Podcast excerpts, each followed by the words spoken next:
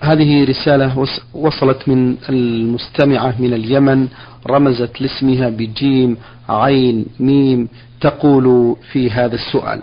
فضيلة الشيخ هل سجود التلاوة فيه تسليمتان أي على اليمين والشمال أم تسليمة واحدة تكون على اليمين؟ أرجو بهذا إفادة. الحمد لله رب العالمين وأصلي وأسلم على نبينا محمد وعلى آله وأصحابه ومن تبعهم بإحسان إلى يوم الدين. اختلف أهل العلم هل سجود التلاوة له حكم الصلاة والمراد صلاة النافلة أم ليس له حكم الصلاة؟ فعلى القول الأول يكون له تكبير عند السجود وتكبير عند القيام من السجود وسلام. ويجزئ فيه سلام واحد. وعلى قول الثاني لا يعتبر فيه ذلك. والذي يظهر لي من السنة أنه ليس فيه إلا تكبيرة واحدة عند السجود أما عند الرفع منه فلا تكبير ولا سلام. إلا إذا كان الإنسان في صلاة فإنه إذا كان في صلاة ومر بآية سجدة فإنه يكبر إذا سجد ويكبر إذا رفع. وذلك أن الواصفين لصلاة النبي صلى الله عليه وسلم يقولون إنه يكبر كلما خفض وكلما رفع. ومن المعلوم أنه من المعلوم أنه كان يقرأ السجدة في الصلاة فيسجد. فقد كان عليه الصلاة والسلام فقد سجد صلى الله عليه وسلم في سورة إذا السماء انشقت قرأها في العشاء فسجد فيها. فالقول الراجح إذن أن سجود التلاوة إذا كان منفصلا عن الصلاة فليس فيه إلا تكبير عند السجود فقط. وأما إذا كان في داخل الصلاة فإن فيه تكبيرا عند السجود وعند الرفع من السجود. نعم. بارك الله فيكم. في سؤال للمستمعة جيم جيم من الجمهورية العربية اليمنية تقول في هذا السؤال فضيلة الشيخ إذا كان الزوج لا يصلي وزوجته تصلي أو العكس ماذا يلزم على الذي يصلي تجاه الذي لا يصلي؟ إذا كان الزوج لا يصلي أبدا لا في المسجد ولا في بيته فإن القول الراجح من أقوال أهل العلم أنه كافر كفرا مخرجا عن الملة. وذلك بدلالة الكتاب والسنة وأقوال الصحابة رضي الله عنهم. فمن الكتاب قوله تعالى عن المشركين فإن تابوا وأقاموا الصلاة وآتوا الزكاة فإخوانكم في الدين. ومن السنة ما ثبت في صحيح مسلم عن جابر رضي الله عنه أن النبي صلى الله عليه وسلم قال بين الرجل وبين الشرك والكفر ترك الصلاة. وفي السنن من حديث بريدة بن الحصيب رضي الله عنه أن النبي صلى الله عليه وسلم قال العهد الذي بيننا وبينهم الصلاة فمن تركها فقد كفر. وأما الصحابة فقد قال عبد الله بن شقيق رحمه الله وهو من التابعين كان أصحاب النبي صلى الله عليه وسلم لا يرون شيء من الأعمال تركه كفر غير الصلاة. وعلى هذا فإنه يجب التفريق بين الزوج الذي لا يصلي وزوجته التي تصلي. لأن المسلمة لا تحل للكافر.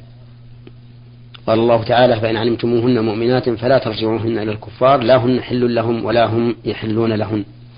وإذا كان الأمر بالعكس بأن كان الزوج هو الذي يصلي والزوجة لا تصلي فالحكم كذلك. أي يجب التفريق بينهما لأنه لا يحل للمسلم أن يتزوج كافرة إلا إذا كانت يهودية أو نصرانية فإنه يحل له أن يتزوجها والتي لا تصلي ليست كافرة ليست يهودية ولا نصرانية وإنما هي مرتدة. ولكن هذا الأمر أرجو الله أن لا يكون أرجو الله أن يمن على من كان يترك الصلاة بالهداية والرجوع إلى الله وأن يصلي حتى تبقى الأمور على ما هي عليه فلا يحصل شيء من التفريق ولا سيما إذا كان بينهم أولاد فإن الأمر شديد وليس بالهين. نعم. بارك الله فيكم. هذا المستمع ميم عين عين من المدينة المنورة. يقول أرجو إفادتي بالأمور التالية. السؤال الأول من المعروف في الشريعة أن ابنة العم تحتجب عن ابن عمها ولكن هل يعني ذلك مقاطعته من الكلام والسلام والاختباء عنه أم أنها تقابله وتسلم عليه وهي متحجبة؟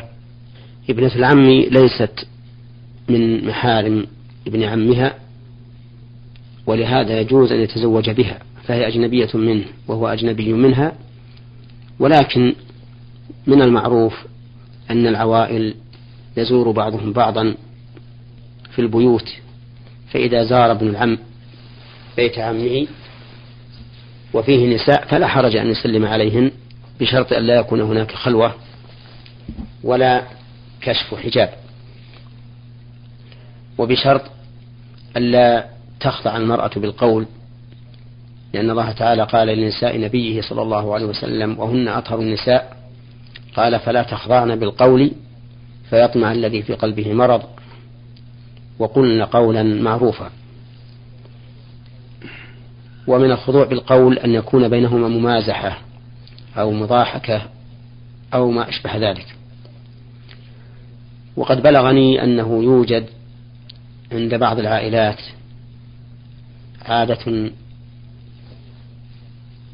لا يقرها الشرع وهي أن الإنسان إذا دخل بيت عمه وفيه بنات عمه فإنه يسلم عليهن ويصافحهن وهذا لا يجوز حرام لأن المصافحة لا شك أنها فتنة وقد وردت أحاديث في التحذير منها.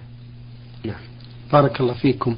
يقول المستمع ميم عين عين من المدينة المنورة ورد في الحديث الصحيح أن الميت عندما يوضع في قبره يسأل عن ثلاث من ربك وما دينك ومن نبيك؟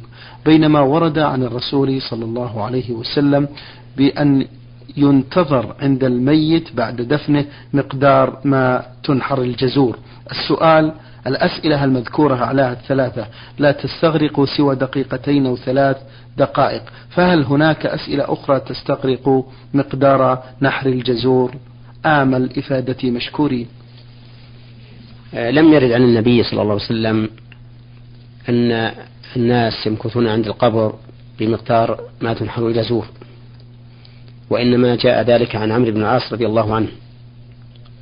أما الوارد عن النبي صلى الله عليه وسلم فإنه كان إذا فرغ من دفن الميت وقف عليه وقال استغفروا لأخيكم واسألوا له التثبيت. فالذي أمر به النبي عليه الصلاة والسلام أن نقف بعد دفن الميت إذا فرغنا من دفنه أن نقف عليه وأن نقول اللهم اغفر له اللهم ثبت اللهم اغفر له اللهم ثبت اللهم اغفر له. اللهم ثبت ثلاث مرات ثم ننصرف. هذا هو الوارد. فليقتصر عليه. نعم. بارك الله فيكم. يقول ما حكم خروج الدم من الفم بعد الوضوء سواء بالسواك أو من غير سواك؟ خروج الدم من الفم بعد الوضوء لا ينقض الوضوء. بل لو خرج من غير الفم دم كثير أو قليل فإنه لا ينقض الوضوء إلا ما خرج من السبيلين القبل أو الدبر فإنه ينقض الوضوء. ولكن إذا خرج الدم من الفم فإنه لا يجوز ابتلاعه. لقوله تعالى حرمت عليكم الميتة والدم وليعلم أن جميع ما يخرج من البدن سوى البول والغائط والريح. وهي تخرج من السبيلين. يعني هذه الثلاثة فما عداها لا ينقض الوضوء. قد يحتجم الإنسان فلا ينتقض وضوء قد يرعف أنفه فلا ينتقض وضوء قد تنجرح قدمه فلا ينتقض وضوء وذلك لأنه لا دليل على نقض الوضوء بخروج شيء من البدن سوى الخارج من السبيلين. وإذا لم يكن دليل فإن الأصل بقاء الطهارة على ما هي عليه لأنها ثابتة بدليل شرعي وما ثبت بدليل شرعي فإنه لا ينقض إلا بدليل شرعي. بارك الله فيكم. هذا المستمع خضر سالم آه، من حقل يقول إلى فضيلة الشيخ بارك الله فيكم أو أوجه إلى فضيلتكم هذه الأسئلة وأرجو الإرشاد آه، فيها. أولا قال الله تعالى وإذا قرئ القرآن فاستمعوا له وأنصتوا لعلكم ترحمون. كيف ينطبق ذلك؟ على حالة الناس قبل الصلاة يوم الجمعة وقبل الخطبة وهم يقرؤون القرآن فلماذا لا ينصت كل شخص إلى قراءة الآخر؟ أرشدوني مأجورين. المراد بقوله تعالى وإذا قرأ القرآن فاستمعوا له وأنصتوا لعلكم ترحمون. قال الإمام أحمد رحمه الله هذا في الصلاة. نعم. يعني أن المأموم مأمور بالإنصات لقراءة إمامهم ومع ذلك فإننا نقول إذا اجتمع ناس وانتخبوا قارئا يقرأ القرآن فإنهم ينصتون له. أما إذا أراد كل منهم أن يقرأ لنفسه فإنه لا يجب عليه أن ينصت لقراءة الآخر. ولا أعلم قائلا بهذا القول أو بهذا السؤال الذي سأل عنه, سأل عنه الأخ فالناس إذا اجتمعوا انتخبوا قارئا يقرأ لهم أنصتوا له وإن صار كل واحد منهم يقرأ لنفسه فلا حرج عليه نعم. في سؤاله الثاني يقول المواضع التي يستجاب فيها الدعاء. ما هي؟ وما هي الأماكن كذلك؟ وما هي أداب الدعاء؟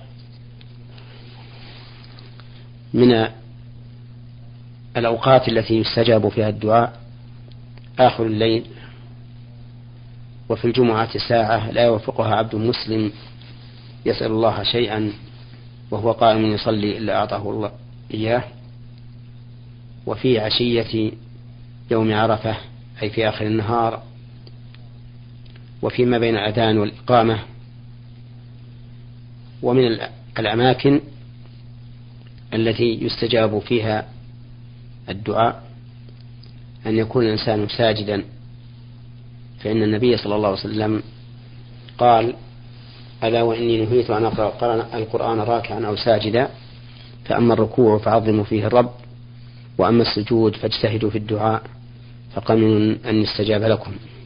ومع ذلك ينبغي للإنسان أن يكون ملحا على الله عز وجل في كل وقت بالدعاء.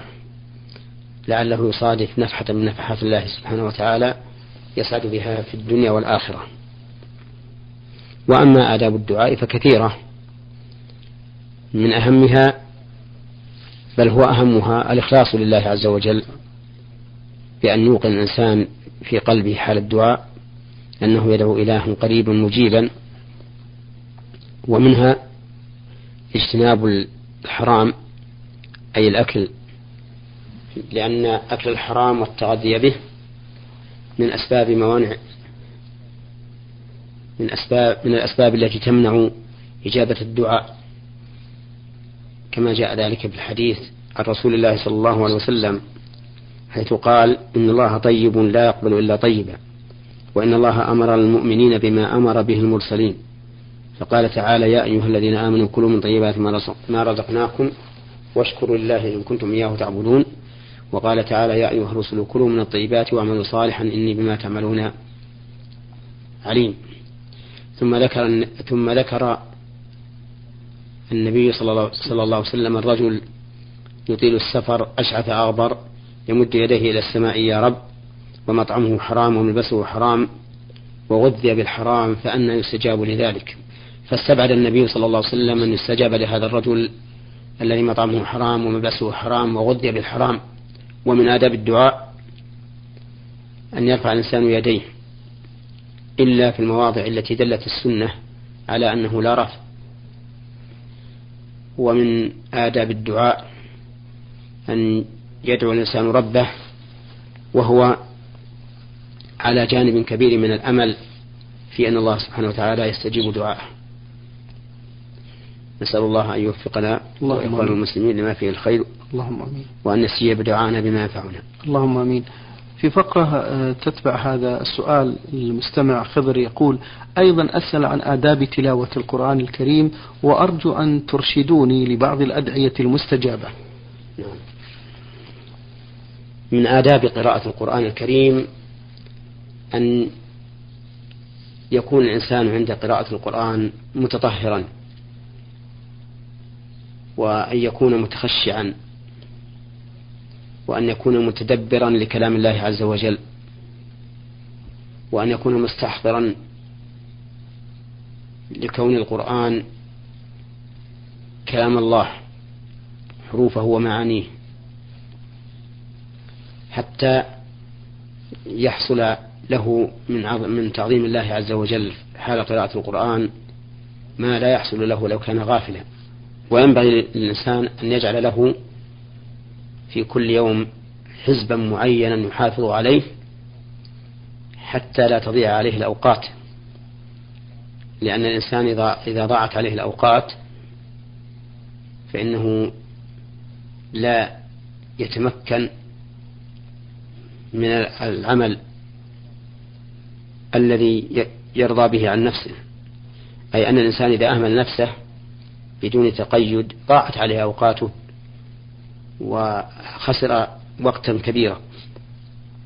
بخلاف ما إذا وقت لنفسه وضبط نفسه فإنه يحصل على خير. نعم. يقول فضيلة الشيخ الكتب الدينية التي ترشدونني باقتنائها والاستفادة منها؟ من أحسن ما رأيت من الكتب كتاب زاد المعاد في هدي خير العباد لابن القيم رحمه الله فإنه كتاب يعتبر كتاب فقه وسيرة وطب. ومن ومن الكتب المفيدة أيضا كتاب رياض الصالحين للنووي رحمه الله ومن الكتب المفيدة تفسير القرآن لابن كثير والمراد التفسير الكامل دون المختصر والكتب في هذا كثيرة يمكنك أن تسترشد أيضا بمن عندك من أهل العلم ليدلوك على ما لم يحضرنا الآن نعم. يقول هذا المستمع عين عين طاء المملكة العربية السعودية فضيلة الشيخ قمت قمت لكي أصلي صلاة الفجر والمؤذن لم يؤذن بعد فحينما انتهيت وصليت الصلاة سمعت الأذان فهل علي أن أعيد الصلاة أم ماذا أفعل؟ هذا السائل يسأل عن صلاة صلاها قبل وقتها وهي صلاة الفجر. نعم. حين قام من النوم فصلى ثم بعد انتهائه من الصلاة سمع أذان الفجر. وجوابنا على هذا أن نقول إن الصلاة التي وقعت قبل وقتها لا تجزئ عن صلاة الفريضة ولكنك لن تحرم من الأجر فلك أجرها على أنها نافلة ولكن يجب عليك أن تعيد الفريضة فإن كنت أعدتها فهذا هو المطلوب وإن لم تعدها يجب عليك أن تعيد وهنا آه، نقطة أو سؤال حول نعم. هذا السؤال وهو أن الذي فهمت منه أن الأخ لم يكن يحدث نفسه أن يصلي في المسجد. فلا أدري أهو مريض أو معذور بعذر آخر عن ترك الجماعة أو أن هذه عادته فإن كانت الأخيرة فإني أنصحه أن يتوب إلى الله وأن يحافظ على الصلاة مع الجماعة لأن ثقل الصلوات مع الجماعة إنما يكون من المنافقين. كما قال النبي عليه الصلاة والسلام أثقل الصلوات على المنافقين صلاة العشاء وصلاة الفجر ولو يعلمون ما فيهما لأتوهما ولو حبوا. ثم إنه مع تعرضه للتشبه بالمنافقين في ترك صلاة الجماعة يفوته خير كثير. فقد قال النبي عليه الصلاة والسلام صلاة الجماعة أفضل من صلاة الفرد بسبع وعشرين درجة. وليس من العقل ولا من الحكمة أن يفوت الإنسان هذا الربح العظيم تكاسلا وتهاونا. نحن نعلم أن الناس الآن يشدون الرحال ويقطعون الفيافي والقفار من أجل أن يحصلوا على ربح آه، عشرة في المئة من الدنيا. وهذا الربح العظيم ال- الذي يكون فيه الواحد بسبع وعشرين ويكون الربح أعظم مما يتخيل الإنسان وهو أبقى يترك من أجل الكسل والتهاون. أنصح أخي السائل وإخواني المستمعين إلى أن يحافظوا على صلاة الجماعة فإن ذلك خير لهم لو كانوا يعلمون. بارك الله فيكم. هل يجوز للمرأة أن تجهر بصلاتها علما بأنها تصليها بمفردها؟ أفيدونا بهذا. المشروع في حق المرأة أن تكون قراءتها في الصلاة سرا ولكن لو جهرت وهي في بيتها ولا يسمعها أجنبي لو جهرت بذلك إذا كان أنشط لها كما يكون هذا في صلاة الليل مثلا فلا حرج عليها في هذا. هذه آه، مستمعة طالبة تقول أنا طالبة في الخامسة عشر من عمري أريد أن أتزود من الأعمال الصالحة لك لكي أفوز بجنة النعيم. وأريد أن أتطوع بصيام يومي الاثنين والخميس. أخبرت والدتي واستأذنتها بصيام الاثنين والخميس ولكنها لم توافق وقالت لي عندما تتزوجين صومي عند زوجك. وقد اقترحت عليها هذا الأمر عدة مرات ولكنها لم توافق. سؤالي تقول هل في صومي في, في صومي يوم الاثنين والخميس معصية لها أم لا؟ أفيدوني أفادكم الله. أولا نوجه الكلام إلى الأم التي منعتك من فعل الخير فننصحها بأن لا تمنعك من فعل الخير لأن الخير لأنك إذا فعلت الخير لا يضرها وهو نافع لك. وربما تدعين الله لها عند الإفطار فيتقبل الله دعاءك ولا ينبغي للوالدين أن يمنعوا أن ولا ينبغي للوالدين أن يمنع أولادهم من ذكور أو إناث عن فعل الخير. نعم. بل الذي ينبغي أن أن يشجعوهم على فعل الخير وأن يعينوهم عليه. وأما بالنسبة لك فلا حرج عليك إذا صمت مع القيام بما يلزم لأمك من خدمة وغيرها وعدم الضرر عليك ولكن إذا أمكن أن تداري الوالدة بأن تصومي من غير أن تشعر فهذا خير وأحسن ولكني أرجو أن الوالدة بعد سماعها هذا الكلام أرجو أن لا تمنعك من الصوم وأن تيسر لك الأمر. في سؤالها الأخير نختم به هذه الحلقة فضيلة الشيخ تقول هذه المستمعة الطالبة كيف الاغتسال من الحيض بالنسبة للمرأة آه الاغتسال من الحيض هو أن المرأة تتنظف نعم. من آثار الدم ثم تتوضأ كما تتوضأ للصلاة ثم تفيض الماء على رأسها ثلاث مرات ثم تغسل سائر الجسد ويحسن أن تضيف إلى ذلك سترا ليكون هذا أنظف وأطيب وأحسن. نعم.